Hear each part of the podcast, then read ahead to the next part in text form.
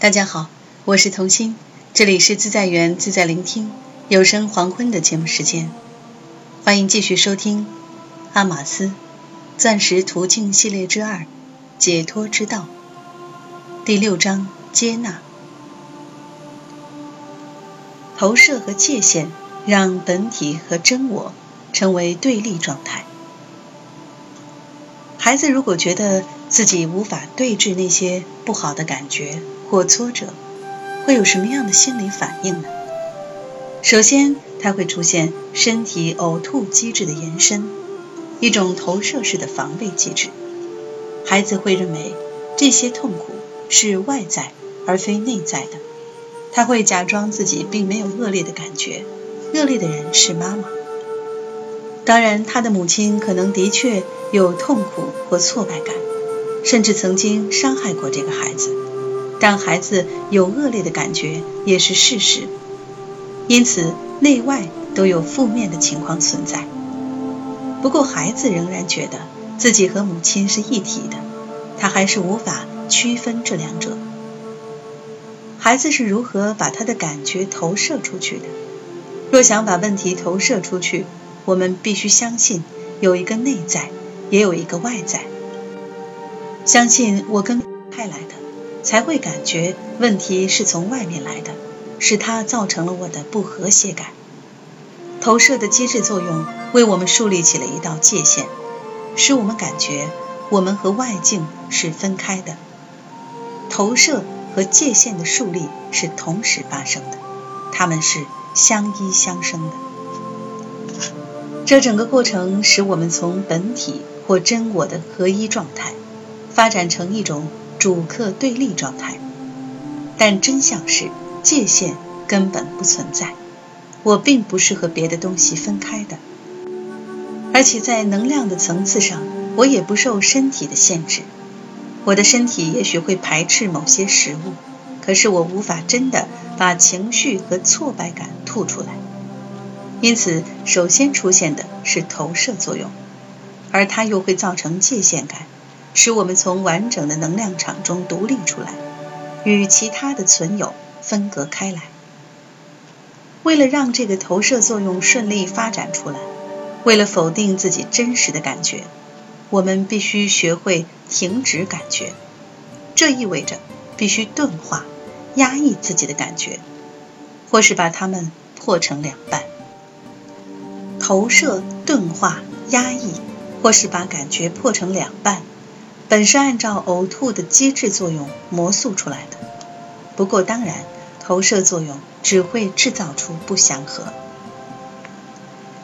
你现在已经知道这种排斥的态度是在很小的时候养成的，通常在婴儿出生后的几周或几个月内就发展出来。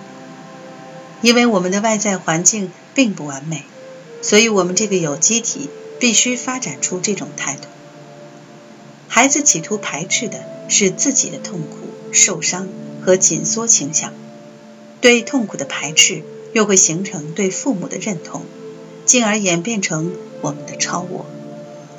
超我的排斥态度以及自我贬义的羞愧感，基本上就等于你在吃东西时对自己说：“恶心死了，我不喜欢这个东西。”而超我的说法则是：“恶心死了，你不应该是这副德行的。”接下来又会形成肛门期的排斥作用。人格本身什么也不是，它只是一个会造成我们和别人产生界分的东西。它只会促使我们保护自己，防御我们所认为的外来毒害。可是，一旦把自己的一部分排斥在外，你就在身体上制造出了紧张和武装。这么一来，痛苦不但无法释放。还可能会压抑它，或是想把它推开，而这又会加强你的紧张，减低自我调节的能力和释放压力的能力，情况就这么变得越来越糟了。孩子感受，因为没有别的方法可以释放痛苦和负面感受，如此一来，补充和释放的良性循环，我们所谓的自动调节作用。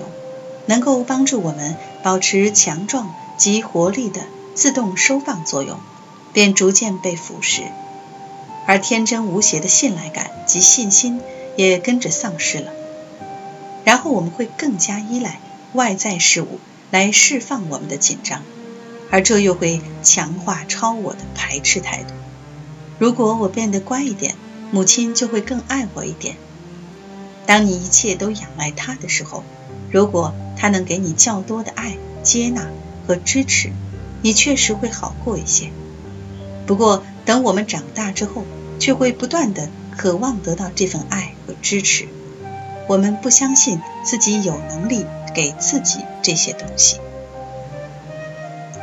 性通常是一种释放压力和痛苦的企图。接着，我们又会把内化的母亲投射到别人身上，并且企图得到他们的赞许、爱和帮助。这也是会产生性欲最主要的动机，因为性就是一种生理释放。我们补充了之后一定会释放，所以性通常是一种释放压力和痛苦的企图。性的动机源自于生命最早期的阶段。那就像是渴望母亲能喂饱你，让你感觉舒服一些，或是像在你吐奶时渴望他的帮助。长大之后，你不再相信自己有能力来完成这些事，因为你已经形成了重重的障碍。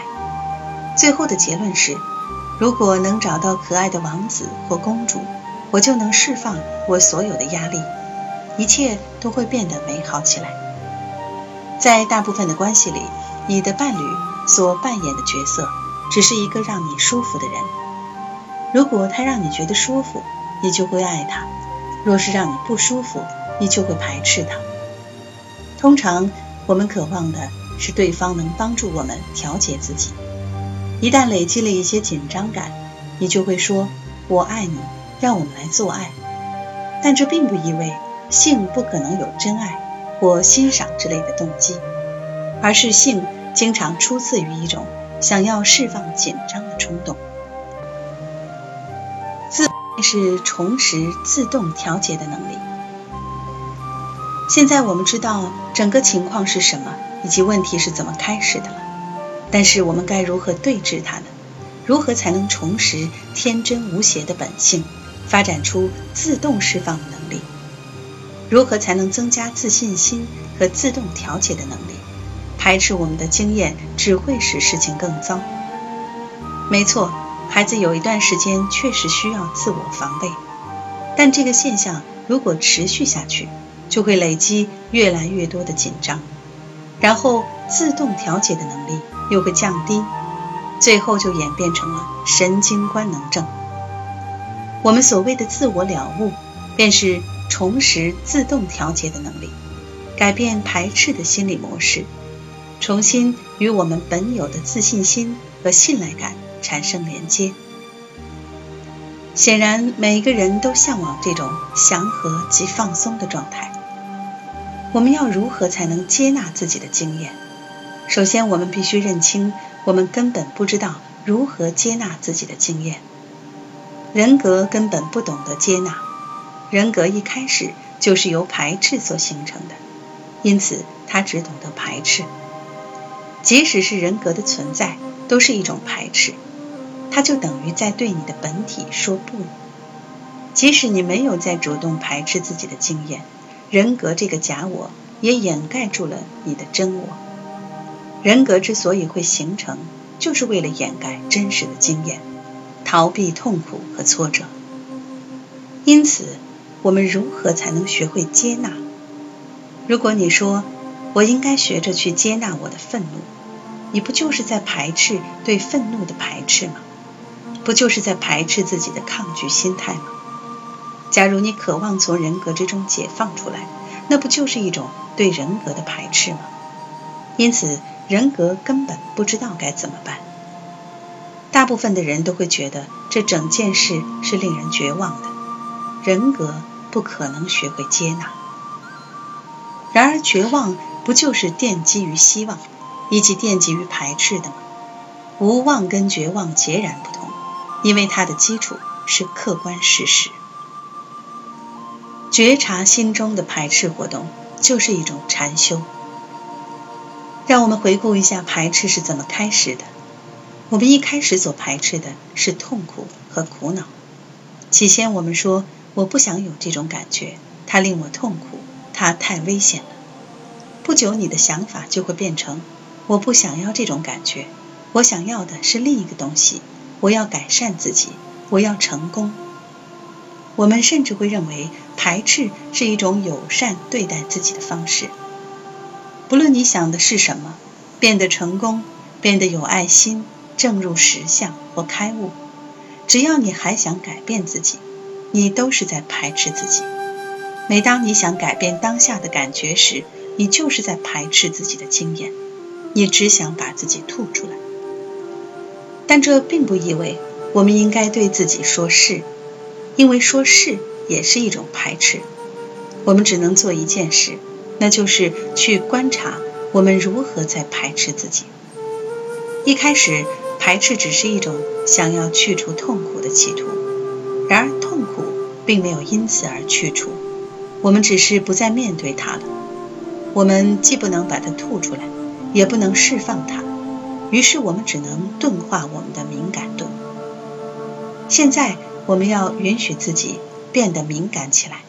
并且不带批判的去经验自己，既不对自己说不，也不对自己说我观察痛苦是为了让痛苦消失。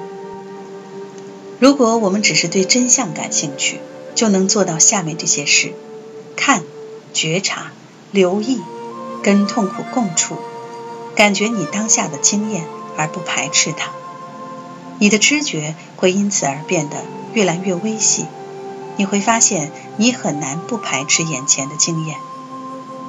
当你在静坐时，你应该问问自己：为什么要静坐？你静坐是因为你忍不住的想要排斥自己，这就是你的真相。所以你必须包容它，切莫对自己说：“不，我静坐是为了接纳自己。”就承认吧，你静坐是因为你想变得有所不同。请留意你心中的排斥感，不妨把禅修视为一种对排斥及欲望活动的自然而消极的觉察。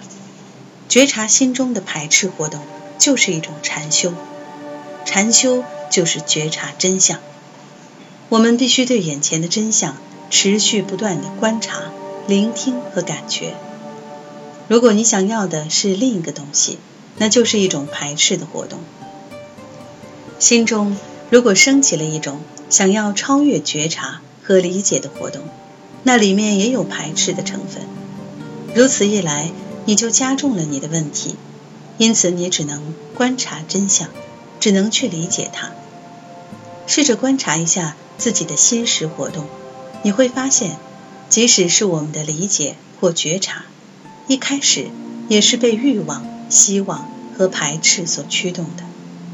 这真是很无奈的一件事，我们只能去觉察它，而不能造作。接纳意味着本体已经示现出来，这整件事就是要看到真相，承认真相。因为一开始我们排斥的就是当下的真相，排斥你自己，就等于是在排斥你的经验。因此，我们要留意观察眼前的真相是什么。但是有很长的一段时间，我们所看到的一切活动都有排斥的成分。我们会发现自己禁不住就产生了排斥。如果观察一下排斥对我们所造成的影响，我们会看到其中的恨意与敌意，发现自己心中的痛苦，试着去理解这个情况中的真相。假以时日，排斥的倾向一定会减轻。接纳意味着不排斥，停止排斥则意味着人格没有在造作什么，它在那一刻是不活动的。一旦发现到排斥的活动，并且真的感受到它对我们所造成的影响，悲悯就会出现。你会看到自己就像一个小婴儿一般。你越是能洞察到这份排斥倾向，就越有能力爱自己。假如你能看着排斥的活动而不制止它，因为制止便是在参与排斥的活动，就越能不参与排斥的活动。越是看得清楚，越是能不参与。这么做会让某个东西有空间可以冒出来。久而久之，你会越来越不认同，越来越不参与排斥的活动，然后接纳的能力就出现了。接纳指的不是人格在接纳，接纳意味着本体已经实现出来了。感觉上，那就像是一种制服，一种庇佑，如沐甘霖一般。人格是不懂得接纳的，但是它可以臣服于当下的真相，停止排斥，没有偏好，没有批判的臣服，以及允许当下的真相出现。譬如你现在对你的膝盖有一种感觉，不论那份感觉是好是坏，你对它都没有批判，这就是一种允许的态度。当你臣服于当下的真相时，接纳的态度就出现了。你会有一种如沐甘霖的温柔感。以前你总是不断的经验人格的排斥所带来的热闹，现在你终于感觉清新和清凉了。你的心终于放松了。你的头脑也安静了，抗拒的热闹活动已经消失。你无法造作出接纳的态度，但是可以通过对排斥的洞察来允许自己接纳。即使是对某种感觉欠缺觉察，也是一种排斥作用。迟钝、糊里糊涂、麻木不仁，都是源自于排斥作用。人格经常假装自己能如实接纳事物的真相，为的只是逃避某种感觉。如果你能彻底觉察眼前所发生的事，而不企图造作什么，那么你就是在臣服于真相，为自己打开了一扇门，让接纳的甘霖降落到你身上。它一定会洗刷掉你一直想逃避和排斥的那份痛苦。现在。你终于不再想排斥那份痛苦，而只是臣服和接纳它的存在。接纳是一种治疗力量，本体就是接纳，但接纳不是一种赞同，而是一种治疗力量，也是内在自发的补充及释放作用，一种不带有排斥的净化作用。因为人格已经发现自己总是带来痛苦。所以，它自然停止了下来。事实上，放下人格的活动，以及本体产生净化作用，这两种作用是同时发生的。你的人格和本体在那一刻所产生的理解是相同的，所以他们才会同时运作。人格并没有遭到排斥，而是得到了理解、悲悯与爱、接纳。乃是本体的一个面相，不是一种造作活动。我们的工作就是去认清真相，与真相和谐共处，安住在真相上面。最后，你终将重拾你对真理的信赖与信心。看见真相，就能重拾信心。这件事的本身便是奇迹。你会像一个充满着信赖的婴儿一样。如果我们能允许自己接纳每个当下的经验，我们就不会像婴儿时期那么排斥自己的痛苦了。我们会回到更早的婴儿期，那时痛苦和排斥尚未出现，因此我们只是单纯的相信，痛苦即使产生也会立刻消失。甚至我们会借由自信心和基本信赖的发展，而重拾最初的。天真无邪状态，我们会回归到最自然的活动里。我吃东西，我的肚子饱了；我消化食物，我上大号，里面没有任何欲望，没有任何希望，也没有排斥。当感觉和觉受产生时，你会去经验它们，吸收消化它们，而剩下来的废物也会自然的排放出去。这便是所谓的自发性。只要你接纳真相，解放和自由就会随之而至。内在工作就是要学会如何臣服于真相。虽然我们已经认清洗刷掉内在的紧张感就是洗刷掉人格的自我紧缩倾向。但一开始，我们还是要接纳这些紧缩倾向。全然的接纳和全然的觉察是同时发生的。如果排斥一份经验，你就无法理解它了。没有排斥，又意味着不把某件事和另一件事拿来比较。我喜欢我的本体，可是我不喜欢我的人格。试问是谁在说这句话？这句话的意思又是什么？这不就是一种排斥本体的态度吗？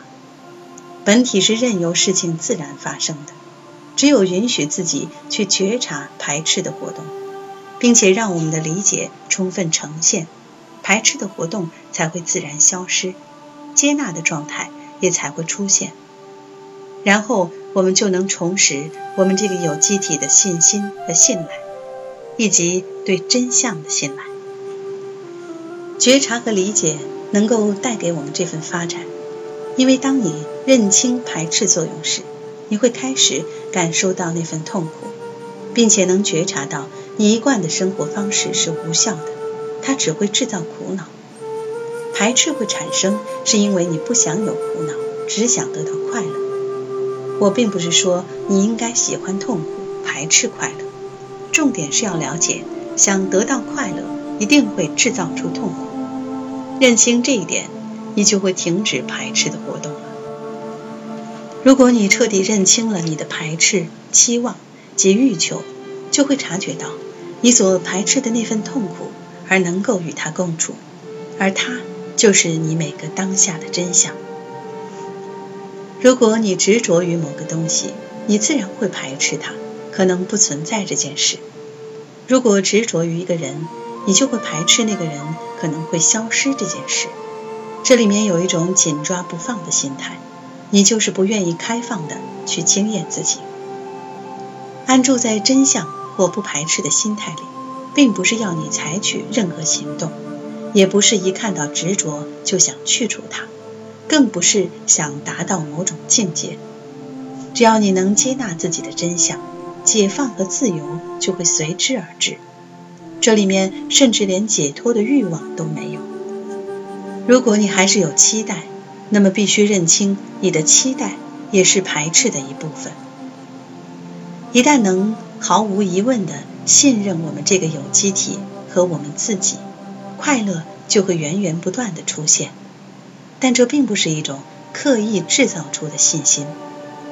我们不需要对行走的活动有信心，因为我们的脚。自然会走到自己想去的地方，而不需要期待它会带着我们往哪里去。这便是所谓的信心。只要能彻底接纳，信心自然会出现在我们的内心。